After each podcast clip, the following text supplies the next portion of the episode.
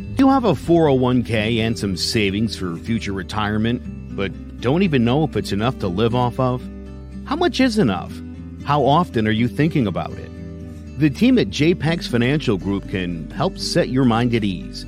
We specialize in creating strategies in the planning and managing of your financial, educational, and investment needs. We help clients pursue their investment goals with sound financial strategies. You deserve a personal, tailored plan. Lasting, meaningful, and open relationships are the foundation of our practice. You've worked hard for your money and should feel confident in your investment choices as you make decisions for your financial future. Your goals are our goals.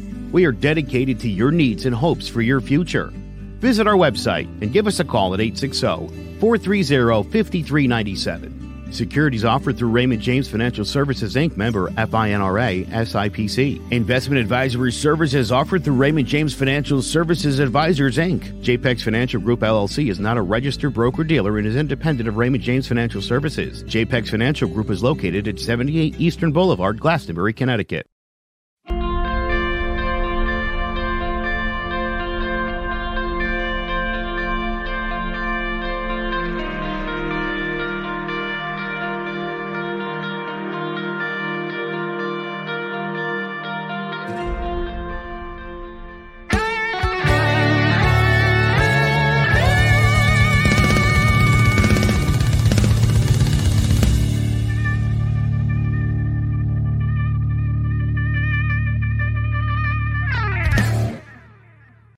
Welcome to Divided We Stand. I am Joe Aguirre. He is James Battisti. Thanks so much for joining us. Tonight, we discuss Joe Biden's first year in office.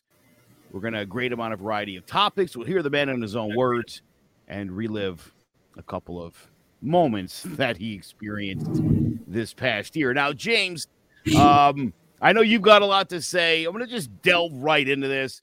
This past week, Mitch McConnell pointed out that Joe Biden won the presidency a year earlier because people didn't want the instability that the Trump administration brought. He said America did not elect Joe Biden to change the wheel, just to bring some calm to America. No socialism, no Green New Deal. Just don't be Trump. And if that's the bar that we have set for Joe Biden, might I say, he's killing it. Uh, he is not Trump. Here's the other thing, James. Right now, no one's talking about the border. That that that seems to have started to resolve itself. Things have improved since November. Uh, that was a hot story then. Obviously, November, and, and and that generally is a big story in November, and then in December and January, uh, like the caravan, we just sort of forget. Uh, in regards to COVID, Biden kept the Trump era emergency policy that automatically expels almost every undocumented migrant seeking entry into our country, completely bypassing natural immigration laws and protections. In early December, the U.S. and the Mexican governments announced that they would reinstate the policy and send all would be asylum seekers to Mexico while they await their trial. So check and check. The stock market's up 18%. Yes, gas is expensive. Grocery store shelves are sometimes bare, but hey, that's capitalism at its best supply and demand. Um, the number of dead Americans from COVID 19 surpassed 846,000 during uh, Trump's final 10 months in office.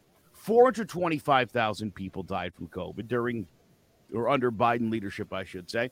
421,000 Americans have died, which means Candace Owens is a liar. Uh, but more, more good news no federal mask mandate. That's cool. But we will eventually make an honest woman out of Candace when 4,000 more Republicans die from COVID. Who these martyrs will be, I don't know. Now, you might not think Joe Biden is doing a good job, and you're right. He's not. And you might think that he's failing in his attempt to unite the country, but there, sir, I disagree. He's created a national rallying cry. Let's go, Brandon. Uh, I think everybody at this point, uh, uh, James, everybody seems to enjoy that. Even even if you like Biden, I think people, uh, I think people enjoy that a little bit. I got to take a step back towards campaign a little bit, right? Back in 2020, um, like for example, voting 220,000 Americans dead. If you hear nothing else I say tonight, numbers that I'm going to share from you, I'm pulling right off the CDC website, like as we speak. Um, but even so, even if your numbers that you gave were correct, by his own admission, he should have uh, bowed out 200,000 people ago. So I don't know where uh, uh, where that where that's going to go from there. But uh, uh, the other thing I want to talk about is the migrants that you brought up, and the only reason why we're not talking about the the the caravans coming up from Mexico is because the Supreme Court made Joe Biden's administration administration reinstate the remain in Mexico policy. If there so wasn't a Supreme Court back? decision on that, there would still be there would still be hundreds of thousands of people coming across that border, right? So whether it be, eh, you know, uh, uh, the border crisis, the uh, Afghanistan debacle, the inflation rate, supply chain crisis, whatever it may be, the who's got buyer's remorse? And that should have been everybody. Question. And if you look at the latest yeah. polls, it is. I don't know what poll you're looking at. Um, I know his approval rating, I, I think I saw today was at 44%, and that's from like a, a legit news organization. That's not from uh some of your some of your uh some of your websites. But um the fact of the matter is, James, he, he hasn't done a good job. Uh, it, it, they they definitely haven't. But the reason why nobody has buyer's remorse is, like Mitch McConnell said, it's not Donald Trump. Joe Biden, honestly, at the end of the day, hasn't done anything terrible. There, there's nothing you could really be like, well, there was that disaster because there really, there really hasn't been. And you know, we could talk about that Keystone Pipeline, a project that was just on paper. Nobody lost a job. No, I mean, none of that is true. So he's done a he's done a poor job. I think, uh, and we'll grade him on on on some areas of concern. But you're right. 220,000 dead Americans is uh, his own mouth. That person shouldn't be president. He's doubled that number uh, in in one year's time. Absolutely. That's stunning. By, so by his own admission, oh. yeah, I mean that's a problem. Oh, you know, man, that definitely is a problem. All right, so uh, Joe Biden. Absolutely. And you know what, Joe? I really want to talk. I really Go go ahead. Go ahead, Joe. Because I think no, I know where you're going next. Well, I was going to say, uh, you know, he he spoke earlier uh, or yesterday, I, I should say. What do you got, James? Go ahead. So I, I again, I want to go back to these numbers that you brought up about Trump having more, and I, you know, I got to get this out there right away. I am not a Trump supporter. However, I'm looking at the CDC website, tailing for the deaths from 2000 or 2020 all deaths involving COVID 19, 385,000 and some change. During 2021, I have 451,000 and some change. So I don't know where you're getting those numbers. I'm looking at the CDC website right now deaths involving COVID 19. Biden has more by close to 100,000 now. Well, uh, don't forget, COVID was only 10 months of Trump's term.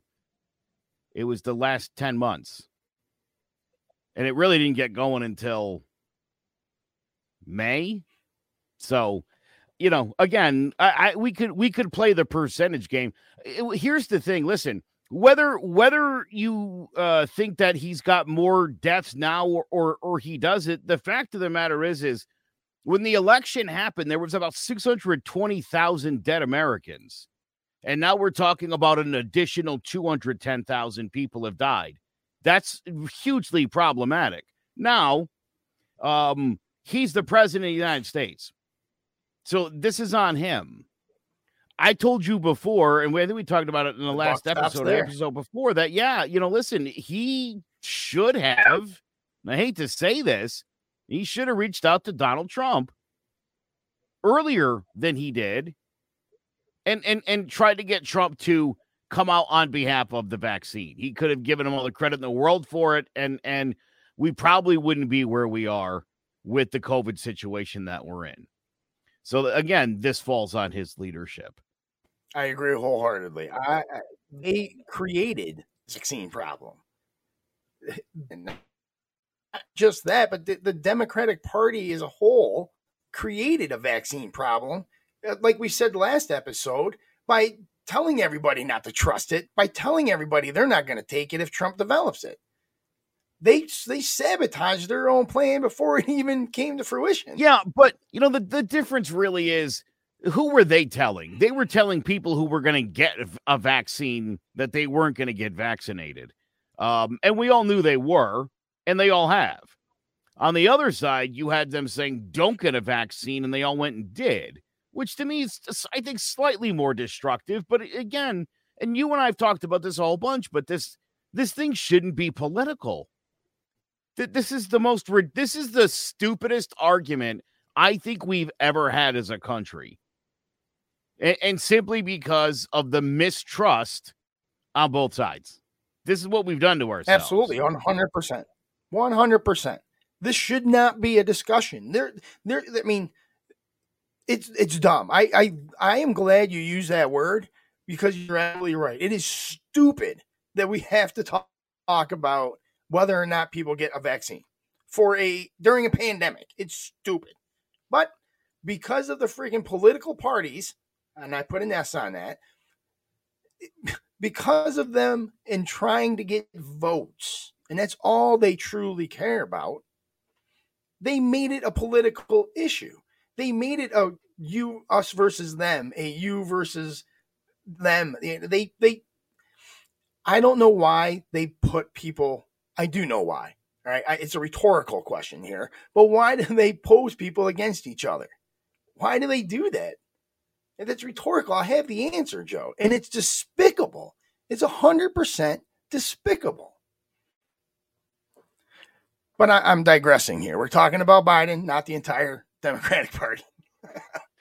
Yeah. All right. So uh, Joe Biden did speak. He uh, he slightly defended his presidency. Let's take a look. Well, it all depends on uh, whether or not we're able to make the case to the American people that some of this is being set up to try to alter the outcome of the election. I think you're going to see the people we're trying to keep from being able to show up, showing up and making. All right. So uh, he says, and there, I think there is some truth to this, but he says that basically there are people who are trying to use this divisiveness over COVID, like they have over the last five, six, eight years, uh, with all these different things. The election's pretty far off. I don't know that it's having a huge impact right now. I think if you were going to try to set Biden up to fail, you're probably waiting until October of 2023. You're probably not going to do that now. That's probably not going to help you today. But it, interesting, you know, that that again, Biden. I, I don't know. Like there's there's one of the things I hoped for, and I said I would call the guy out if he didn't do it, and that is own up to things and and and to not try to play word games. And him and and uh, his press secretary, uh, Jen Pataki. Jen Psaki. I, I I I tell you, I can't I can't stand those two. Uh, and and and the the way they act and you know, I understand that the right wing media can be difficult, just like the left wing media was difficult on Donald Trump. That's that's part and parcel. It's what comes with the territory. The the pettiness that comes out of those two at times infuriates me. Because again, you're the you know I really disliked Jen Psaki at first, right? I did. I disliked her, but now I really feel sorry for her that she has to like every day, she's got to stand up there and cover up some of freaking Joe's gaffes. You know, I feel sorry for her. I do, man. It's got to be tough. It's got to be tough to look all those reporters and cameras right in the mm. eye and be like, "Oh no, what he meant to say was." every day he, she's doing something like that. I feel sorry for it. I do. Just like when you was know, the I mean, last time we had a press secretary who you respected and admired? I'll wait, it's that's the worst job to have. It really is. It's the worst job. Oh my god, yeah. I would not, you know, I like I said, I disliked her at first, but now, you know, I respect her for what she's doing because I don't want that job. I would never want that job. But I do. I feel sorry for her because you know, she has to cover up. Yes, Sander. Yes, absolutely. We can all agree that Joe Biden is not all there. And that's why Jen Psaki has got a cover for him. I feel bad. Yeah, I'm going to slightly disagree. I mean, I I definitely think this guy struggles. I definitely think uh, you know, anybody at that age and under that kind of pressure, you're definitely, you know, and and I will say this, I I'll admit he's definitely regressed in his capacities as far as I can tell, but as far as not being there, I I would I would disagree with that. I think we're a, a ways off from that. And look it's I think it's the same thing with Trump. I think when you're talking about guys in their late 70s, you you should Too expect old. there to be what moments if, where Biden's going to be 81 if he runs for reelection. He'll be 81. Yeah, like, I, I, remember no. when Ronald Reagan was 70 when he got elected, and it was like, whoa, way too old. You know? Right? Yeah. I, That's right. Yeah, this is 81 years old. That's that's frightening. Guys. Come on. I yeah. Mean, you, you can see it. You can see that he's not like his memory is not coming up as fast. He's still got some of his memory. Like at least he remembered Bernie Sanders' name in his speech, but it took him a little while to recall that. I just was having a I was just having a, a good laugh bit. the other day, recalling when Donald Trump uh called uh, he called uh, uh Steve Jobs Steve Apple. That's how yeah. the old mind works. you know, you make your associations and you throw yeah, that you know, but there. I mean, yeah, Joe Biden is declining, right? He is. He's declining, but you know what? I, I'm. We're we're here to talk about his first year, right, and what he's done and stuff like that. And Joe, I got to tell you, all he done, all he's done for me is divide this country even more. By doing what? By coming out and hold on, I got another quote for you here. I wrote it down. Oh, here it is. Uh, think about this. What are Republic? What are they for? For? That's not divisive at all, is it? Or how about this one? Where is it? Where is it? Where is it? Where is it? Comparing everybody that doesn't agree to him to Bull Connor, to uh, uh, all these other racists, and f- that's not inclusivity, there, Joe. That's saying if you don't agree with me, I'm going to call you names. I'm just going to call you names like we're we're back in the playground. Yeah, like, well, you know me. um, I do. I, I. Well, listen. I here's he, we, we, if we want to talk about how divisive this guy is, I will at least point out he doesn't speak of us as in red and blue states. That he understands, at the very least, that he's the president of all the 50 states, even the ones he didn't win. And I do think that that's a step in the right direction for America. You know what? I agreed with you right up until he called me George Wallace, John Lewis, Jefferson Davis. I mean, right up until then, look at me. Do I do I look like a racist? I mean, honestly, do I look like a Jefferson Davis, Bull Connor? Do I? I mean, right up until he called me that, I was, you know, I was rooting for him. So let me ask you this: you um you're taking issue with some of the mean things Joe Biden said. No, I'm taking issue with the fact that his state of Delaware has the same or if not stricter freaking voting laws than the new law in Georgia, but is calling people in Georgia racist. The fact that his state is harder to vote in than the new laws in Georgia is ridiculous. So this is funny. Uh, we got this question That's just popped up. Do you guys see a problem with the average age of people sitting in the chair of government 65 plus? Do you think it would benefit if we got younger and newer? Now, uh, I, last week I suggested that's a great idea. James, on the other hand, didn't like the idea of young new people. And as I, I've thought about that all week, and I can't help but think that you feel that way because younger, newer people are generally left and progressive. Is that about right? You're No. nodding your head. I nailed it. No, absolutely not. Absolutely not. I don't care what your politics are. I don't. And you know this about me, right? You know that I don't care what your politics are, right?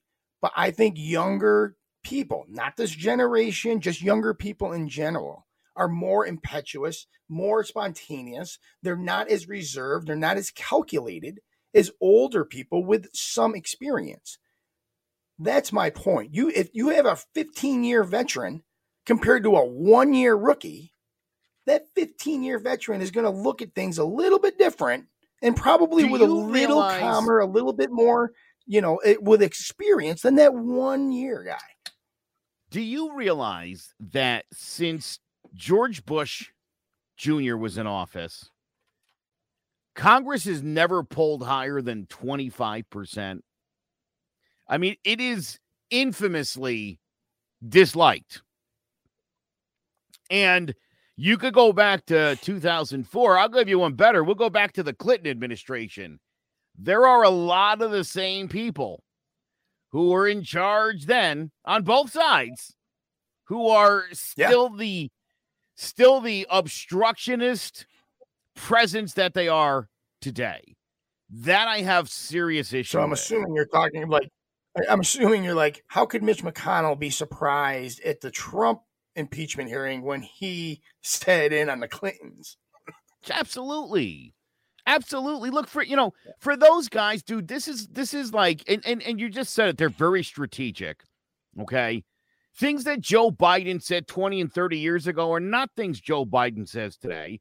Same thing with Mitch McConnell, Lindsey Graham, any of these guys that have been there for 20, 30 years. Yeah, it, it's a game for them. And they, you know, eh, perfect example. Let's talk about Lindsey Graham. For many years, Lindsey Graham was amongst my favorite senators, the distinguished gentleman from South Carolina. I don't know what's going on with that guy. Like, there's something ain't right there. Okay. There must be a P tape So- of that guy or something because his behavior has become so far from the norm. This is a guy you could go back two, three, five years ago, and you'll find him having said something completely different than the things that he says today. Go back 30 years ago. You're talking about during the Clinton impeachment. He was outraged by that. So I don't know. It it, it, it seems like We're, talking about I, I, Graham, I right? We're listen, talking about I Lindsey don't Graham. like people. I don't like people who have power and keep it for a long time because again, you have power, corruption just sort of goes right along with it. I absolutely, but you know when it comes to Lindsey Graham, all right, we we can take Lindsey Graham on a case by case basis here. Now, this is a guy who has come out and said, which I I don't like, that Donald Trump is the Republican Party. He said this a couple weeks ago. Donald Yeah. Trump is the leader and the face of the Republican Party. So for Lindsey Graham recognize that, say that out loud, it's a strategic move. So, how many people in the state of South Carolina love Donald Trump? So, he's placating to that base. It's all about votes. And on top of it, on top of it, did you see the Saturday Night Live skit with the Kavanaugh hearing? He it, it made perfect sense. They pegged Lindsey Graham in that. He's just trying out for a cabinet position for Trump. Oh That's yeah. all, right? So, Lin- so Lindsey Graham is still, if you look at what he's doing for the state of South Carolina, it's still in line from what he's been doing, but now he's just playing that. uh, He's playing up the Trump mania, right? He's falling into it as well. my my my greater point again is this is what happens when you've got a guy that's been in office since the Clintons lived at the White House. You're you're just you're asking for trouble. I mean, some of these guys are uh, uh, their their heads don't fit in the room. They're they're at these hearings and everything's a show. And I mean, it's like that for most people. It really is. But to, to me, especially, there's a lot of when it comes to McConnell and Schumer, the grandstanding is agonizing. You know, hey, let's, you know, again, dude, Chuck Schumer, let's take this bill and bring it to the floor, even though it's not going to pass. Do, do you guys not have anything better to do with your day than propose legislation that you know won't pass just so you could put it on the floor just so that it can fail? I, so I, I don't understand that mindset. Yeah, let's get everybody on the record. We already know what it is. We already know. Everybody knew. If it was more popular, you even voted. Get, we all might have some support from the other side. Again, this is what I've been screaming for like a couple of years now. Be, because of the way these things are split, these two uh, legislative bodies, it's really hard to make things happen without using the executive pen. And we all want to get away from that. We don't like that. We don't want these guys doing that anymore. Bush abused it, Obama abused it, and Trump abused it. We want to nip that in the bud. But, and I felt bad for Obama when he was going through this. And I understand Trump being in the same boat. Is what do you do when you can't get anything done, but your job is to make things happen? Well, you're putting the president in that position. do. I agree wholeheartedly, Joe. I agree wholeheartedly. I, right? So again, to me, it's a it's a foolish move by the minority party to completely dig your feet in the sand and not negotiate because you're going to lose anyway. You might as well get on board. Try to get some of the crap pork out of the out of these bills. You know, I read a whole bunch of stuff the other day. Uh, uh, Joe Manchin, for one, was talking about like, dude, all the all of the it's the constant pork that the Democrats stick into everything. That's the and then they want to sit there and that's what the Republicans are saying. They're going there going, "Come on, guys. We don't need to spend 500 billion dollars on the freaking arts program in New York City and call it COVID relief. We don't need to do that." It's stuff like that that the Republicans oppose. No Republican the freaking opposes giving to freaking people that need it. No Republican opposes giving out to programs that have already been freaking established. They don't. They they, they always vote to re to refund these programs. They always get refunded. It's the other stupid shit right now that the Democrats that the Democrats are trying to pass through. Like, how are you going to sit there as the president of the United States and say, I am not going to tax anybody who makes less than $400,000 to pass this $2 trillion freaking spending bill and then give your millionaire buddies tax breaks? People see that. People recognize and people are smart enough to know that, wait, whoa, whoa, whoa, whoa, whoa. Wait a minute. Wait a minute. Something's not right here. What the hell just happened? I, I don't. Saying? Get rid of the fucking pork and get shit done. Period. Period. Yeah.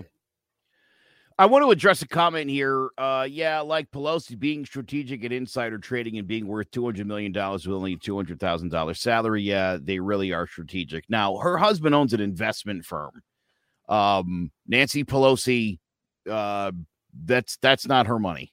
So don't you sweat it. She makes two hundred thirty-five uh, thousand dollars a year, uh, which she's made for uh, about 28 years. Uh, no, my bad, 34 years. And uh, yeah, so let's. Here's the thing, and this is super important. And again, and I, I say this all the time if you're reading something that seems outrageous, do yourself a favor, look it up because that's what hey, I just. You know did. what? I got. I I really, really got to jump in here. Mm-hmm. You you just stated that Nancy Pelosi made how much a year?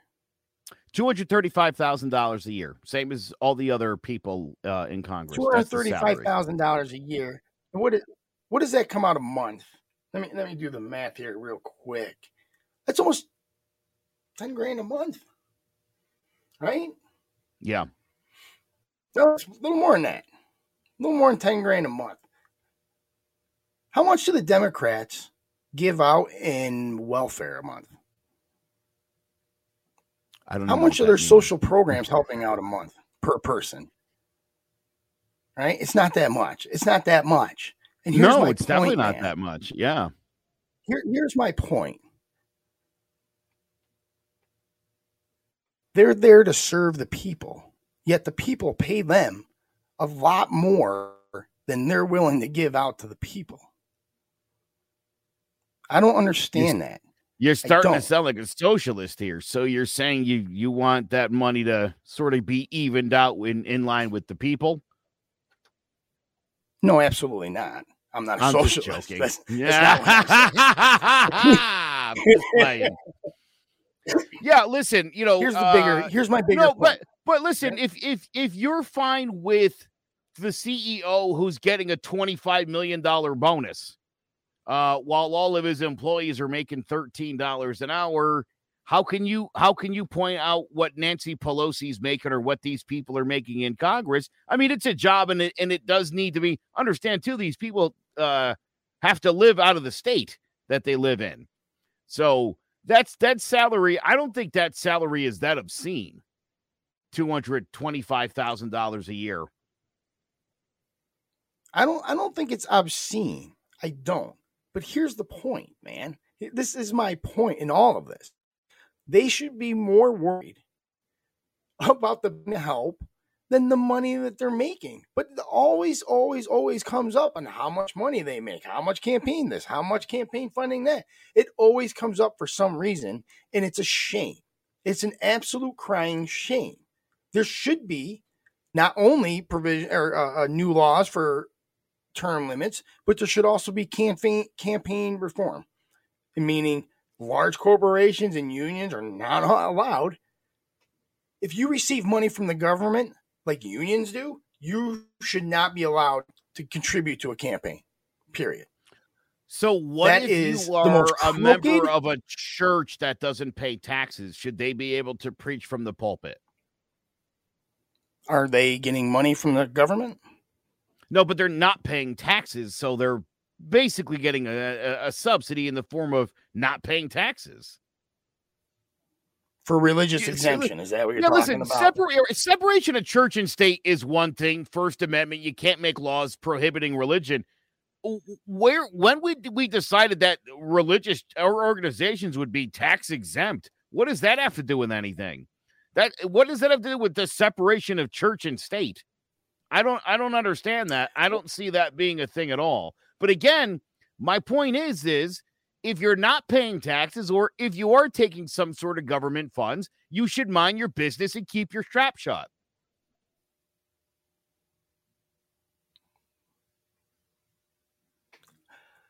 I uh so we'll go back to the comment about your large corporations and CEOs. They're not getting money from the government. They're getting money from my pocket.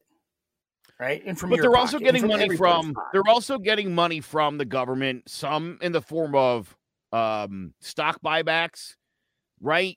There's again, we talked That- about Amazon the other day and the fact is- that they don't that they don't pay anything in taxes. GE moved out of Connecticut and everybody flipped out, and it's like, well, they don't pay anything.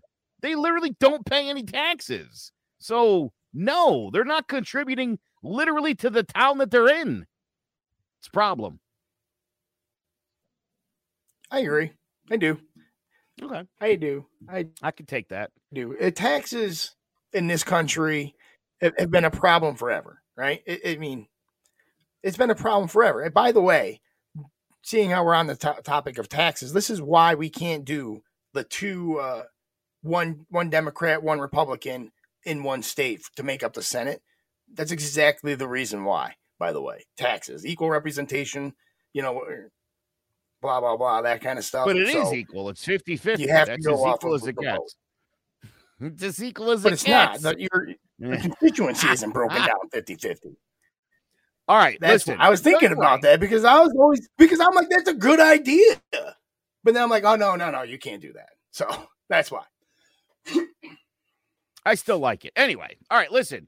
Um, we're gonna we're gonna take a moment to uh to to think about Joe Biden's first year, and and maybe you want to think about something cool that happened. Maybe you want to think about Afghanistan.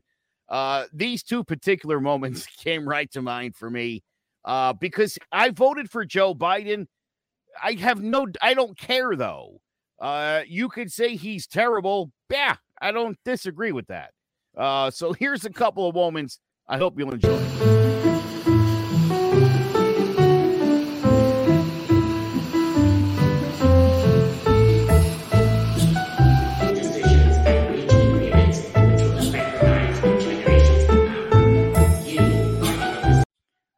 Oh, that guy cracks me up. Uh yeah. Uh for anybody listening to the audio podcast, it was uh it was Biden stumbling up the stairs of Air Force One multiple times and uh then famously falling asleep at the United Nations. Not a good look.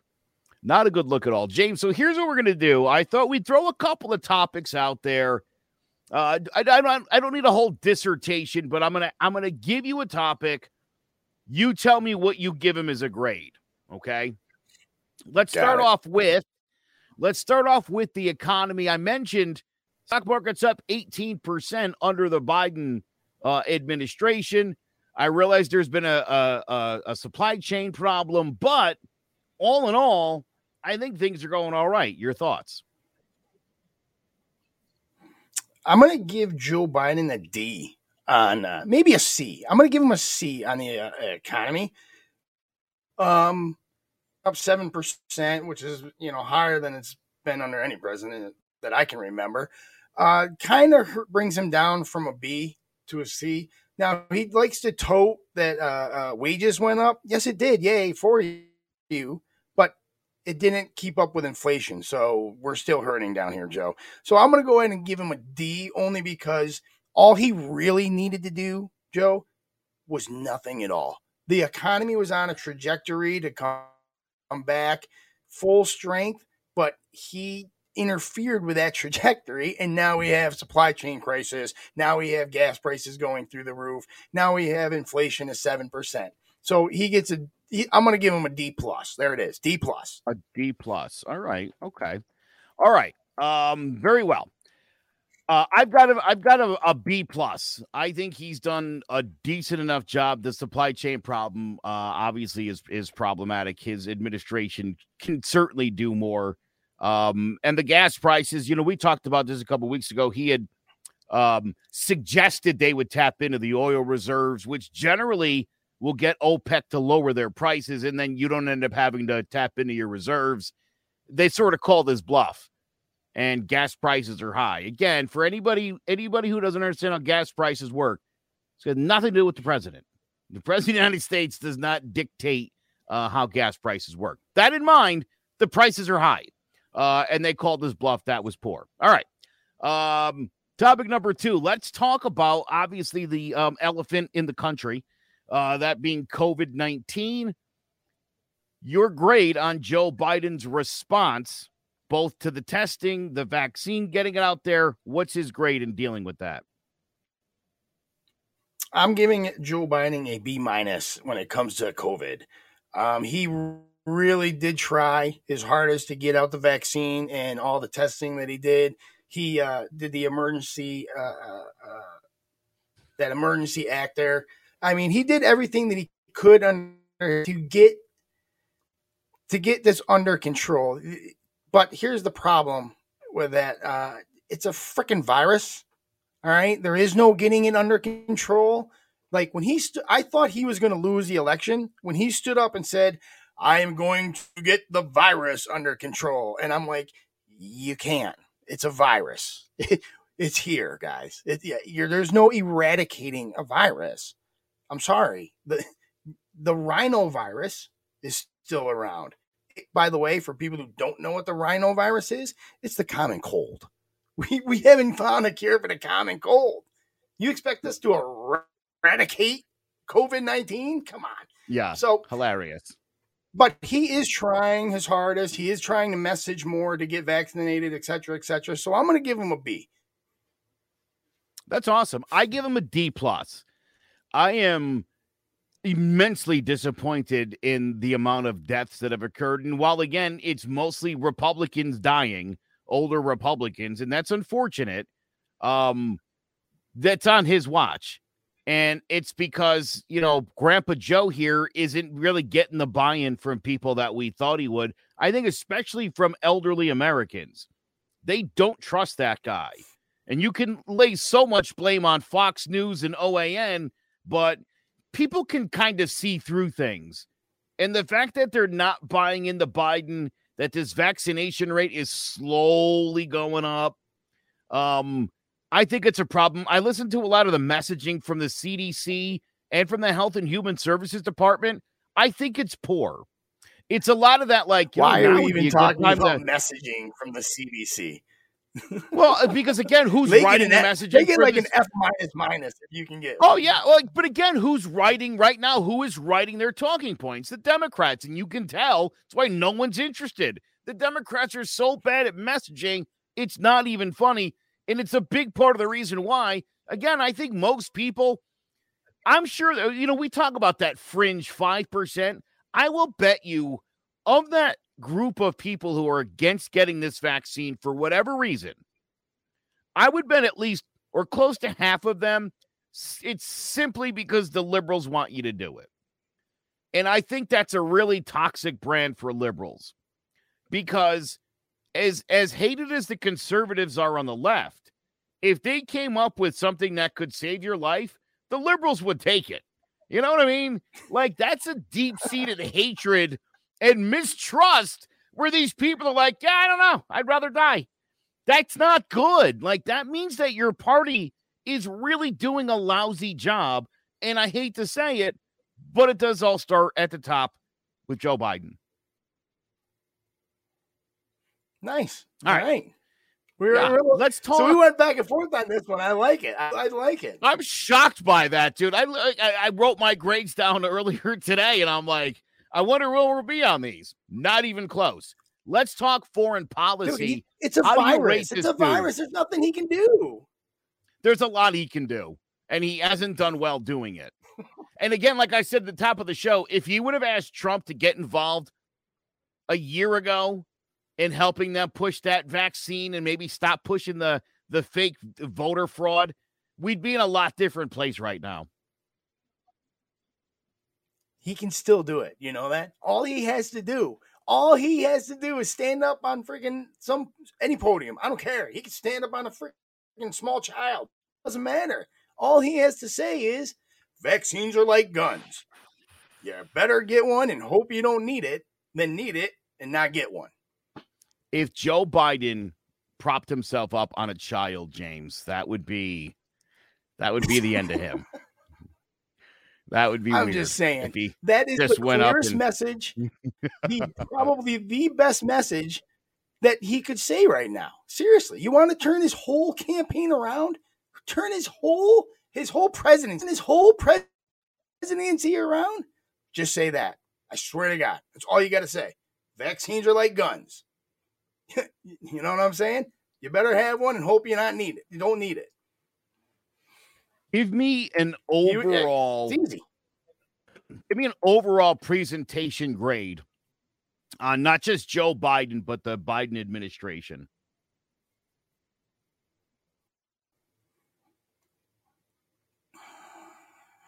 I'm going to give the entire administration a D. And um, the reason what's what's really bringing down that administration is the vice president and Afghanistan. We, I don't want to leave this show tonight without talking about the epic failure and embarrassment that was Afghanistan. So the vice presidency is just non existent. I mean, I don't know what she's done. I don't know what other departments have done except try to push legislation that may or not be good for the country. I haven't decided yet, but I haven't read the whole thing yet. I am. I am. I'm knee deep in it right now, but they're getting a D. They they should get a D. They're just not doing enough. So, uh Kamala Harris approval rating is pretty much in line with Biden's. It's not good. And I have seen uh, some left leaning publications that have sort of expressed the same thing you have, as in what what is she doing? I think a lot of people thought because of the fact that maybe Joe didn't have all his faculty, she might be more involved, but she has been virtually non-existent. I would definitely agree with that. And and uh, and you know, you know me, when it comes to Afghanistan, I'm and I do hold Trump partially responsible for that. You know this, but it, again, at the end of the day, the commander in chief that afternoon was Joe Biden. And the fact of the matter is, is Joe Biden and his generals took the word of the most vicious terrorist group in the world. Literally took their like, oh, you guys won't attack us until we leave? Great. Come on. What are you guys, morons? So yeah, I you know, and personally, and I've told you this, and and and you may speak as much as you want on Afghanistan tonight, but I think I, I don't think that mission is even close to being over. I think we should have really stayed there and really helped that. I mean, that country has instantly fallen into chaos, and it's a definite human rights crisis happening in that country. That is definitely gonna, and it's too bad. You know, I mean, listen, this thing started with Bush. It ran through Obama with Biden as his VP. It, it ran through Donald Trump. It ends with Joe Biden. And the stain of that legacy, I think, because of his involvement early on and on the back end of it, th- this is going to, I think, when you look at history, James, I think this is going to end up being, even though, eh, you know, there was a response to 9 11, it started out as Bush's war. And this is going to end up being more associated with Biden when we read about this to our grandkids. Yeah, I uh, unfortunately I really do agree with you. You know, what do they say? It's there's an old saying. It takes uh, one good th- or one bad thing to destroy a hundred good things, and a hundred good things to erase one bad thing. Right. So this is the one bad thing. In my, uh, this is the worst thing in my opinion when it came came to this 20 year war. But uh, so here's the thing with this. Like I watched the congr- the hearings when the generals and the, and the SecDef were up there and they're saying, nope, we told Biden, we told the president to stay. We told him to leave 5,000 troops. We told him to do this because, or we advised, excuse me, because uh, this would happen. And Joe Biden, the president of the United States, the commander in chief, no matter how you want to put anything on Trump at that moment, you can't because he's the one that ultimately made that decision. Nope, end it. It was his decision to make. Nobody else could have made it. And he never, he didn't listen. He didn't listen to his trusted advisors. He went on on his own and he got 13 people killed unnecessarily. Marines go to war, we die, that's what we do. I don't get upset about that because that's our job. But when it's completely 100% avoidable and unnecessary, it's horseshit, Joe. It's absolute horseshit. He had decorated respect generals telling him to not do this. Don't freaking do this. And he did it anyways. He did it anyways, Joe. And that his one decision got Marines killed. Period. I, I Afghanistan will ever, forever go down in the history books as a surrender and as an epic failure. Period. We we spent way too much money. We lost way too many lives to walk away from that the way we did. You know, again, tr- Trump's put the wheels in motion as I mentioned to you, um, uh, it was Trump who who let the head of the Taliban out of prison to get involved in negotiations, and honestly, that would have been Trump's problem had Trump won re-election. I don't know what he was thinking going forward. He was going to have to deal with that guy. Somebody was going to have to deal with that guy. Again, I'm stunned at the fact that Joe Biden and his administration took the word of the Taliban who, by the way, right now swears Things are cool there. Don't listen to all the people screaming about the human rights violations, Joe. Um, again, you know, James, I I I expressed, I think, just last week on the show that Donald Trump's relationship and attitude towards Vladimir Putin, it was off-putting to me. And it made me really suspicious with that Trump Russia investigation. It looks like, again, just weird and and and sketchy. And in the end, we we didn't find anything.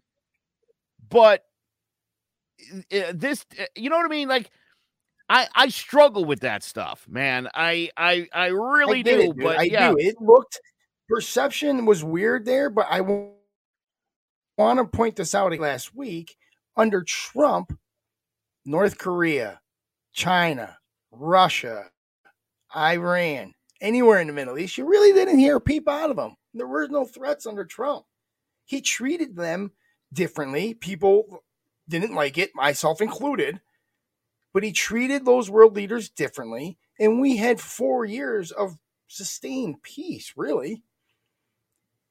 And now Joe Biden comes in and Russia's about to friggin' invade Afghanistan or uh, uh, uh, invade. Uh, uh, God Almighty, I'm having a brain fart here. you know what I'm talking about there. I do. I can't. I don't know why I can't think of the name right now. I, but I really can't.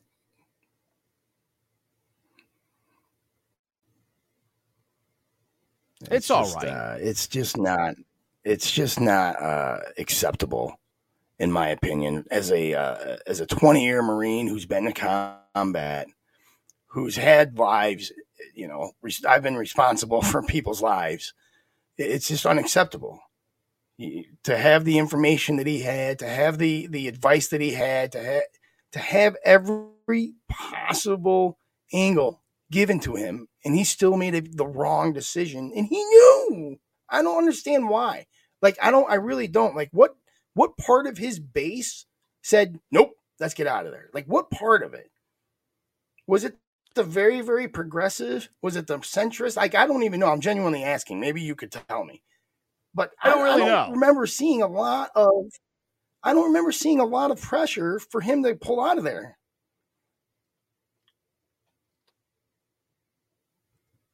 Yeah, I don't know. It, it, it was one of those things where uh, he said that a while ago and uh, seemed just super intent on on doing it.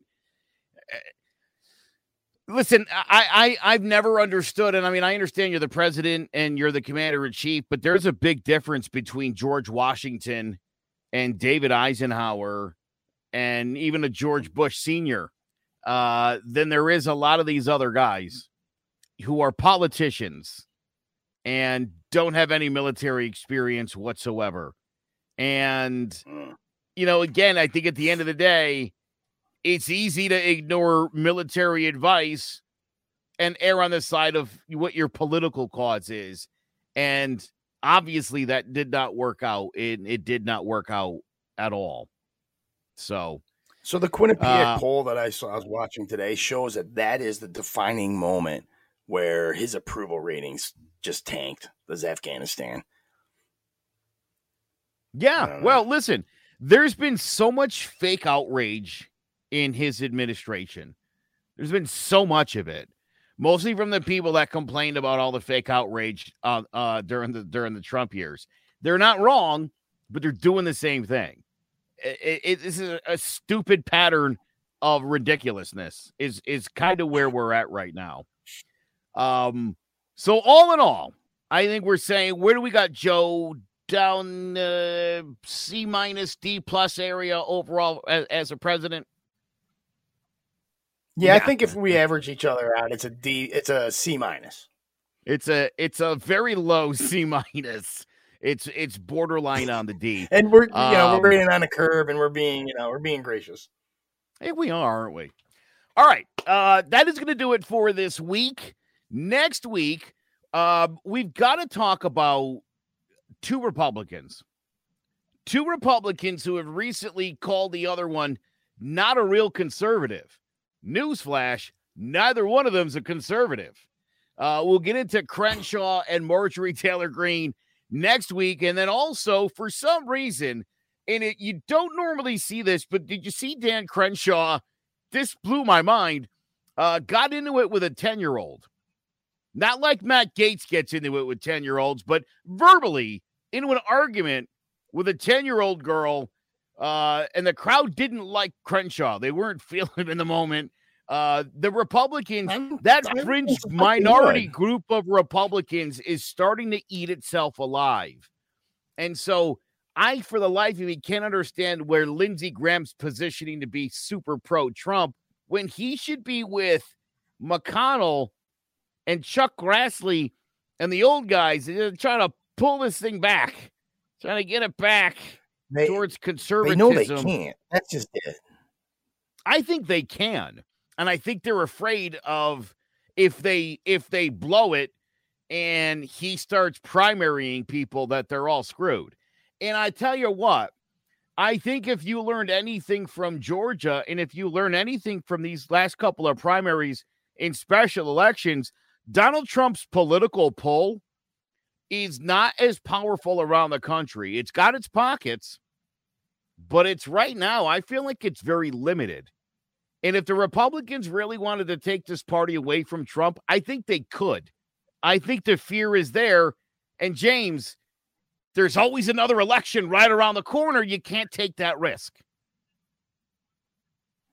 Anyway, right. That's on I, next I, uh, week's show. That's yeah. for next week's show. That's it. Um, anyway, so that's going to do it for us for this week. Make sure you check us out at clovercrestmedia.com. Use backslash Divided We Stand. You'll also find us on Facebook. We invite you to come join our Facebook group. Post a lot of stuff in there. Always looking for your opinions as well. You could also tweet at me at Podcaster Joe. Make sure you subscribe, like, share, comment, all that stuff. We do deeply appreciate it. Jimmy Battisti, as always, my friend, thank you so much for joining us on tonight's show. I'm Joe Aguirre. That's going to do it for us on Divided We Stand. Good night. So, Jess, why did you become a realtor? I worked in various customer service jobs, so I wanted something a little bit more rewarding. Um, becoming a real estate agent, being able to help people find their forever homes or their investment homes, starter homes. It's very exciting, so a lot of fun. Now, you've gotten off to a really good start in your real estate career. What has been the most rewarding part of this for you so far? helping people, especially like first time home buyers, um, finding their first home. They're so excited. Um, I'm so excited to help them. So it's a nice, rewarding part. What is it that you think makes you different than other real estate agents? I think that my various roles in customer service has helped me. So I like to ask a lot of questions and I want to know what I'm doing. So I think that helps a lot because I'm not going to steer people the wrong way. I'm going to make sure they have knowledgeable decisions um, and help them find the right home. Last thing I'm going to ask you is, and I know these are words that you live by, but the mantra at CTBD Realty is people over paychecks, do the damn thing. And that's what we do.